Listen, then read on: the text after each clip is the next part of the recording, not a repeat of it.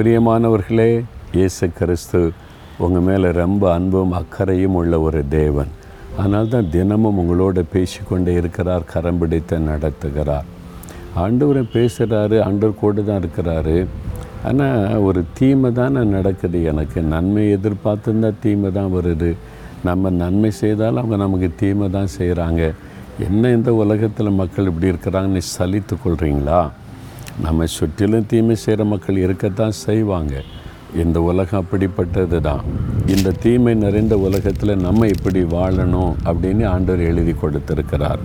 ரோமர் பன்னிரெண்டு இருபத்தி ஒன்றில் வாசிக்கும்போது நீ தீமையினாலே வெல்லப்படாமல் தீமையை நன்மையினாலே நீ வெல்லு அப்படின்னு ஆண்டு சொல்லியிருக்கிறார். தீமையை நன்மையினாலே வெல்லணுமா? யார் உங்களுக்கு தீமை செய்கிறாங்களோ அவங்களுக்கு நன்மை செய்யுங்க. ஏசு அப்படி தானே செய்தார்ல? அவர் கைது பண்ண வந்தாங்க. அவர் வந்து பிடிச்சு அவரை கட்டி அவரை ஒரு குற்றவாளி ஆக்கிறதுக்கு கோபத்தோடு வந்தாங்க.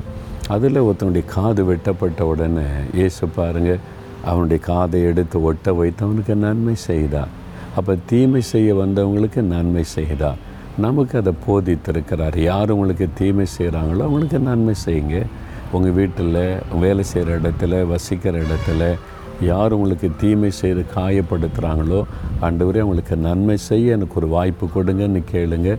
ஆண்டவரே வாய்ப்பை ஏற்படுத்தி தருவார் நன்மை செய்யுங்க. நீங்கள் தீமையை நன்மையினால் வெல்லணும்னு ஆண்டு சொல்லியிருக்கிறார் சரியா? அதனால் தீமைக்கு தீமை செய்யாதிருங்க தீமைக்கு நன்மை செய்யுங்க. தகப்பனே எங்களுக்கு நீர் கற்றுக் கொடுத்த அருமையான இந்த பாடத்திற்காக நாங்கள் உண்மை துதிக்கிறோம். உம்மை போல நாங்களும் எங்களுக்கு தீமை செய்கிற மக்களுக்கு நன்மை செய்கிற இருதயத்தை தாரும். அந்த வாய்ப்பை தாரும். தீமையை நன்மையினால் வெல்லுவதற்கு உதவி செய்யும். இயேசுவின் நாமத்தில் ஜெபிக்கிறோம் பிதாவே. ஆமேன் ஆமேன்.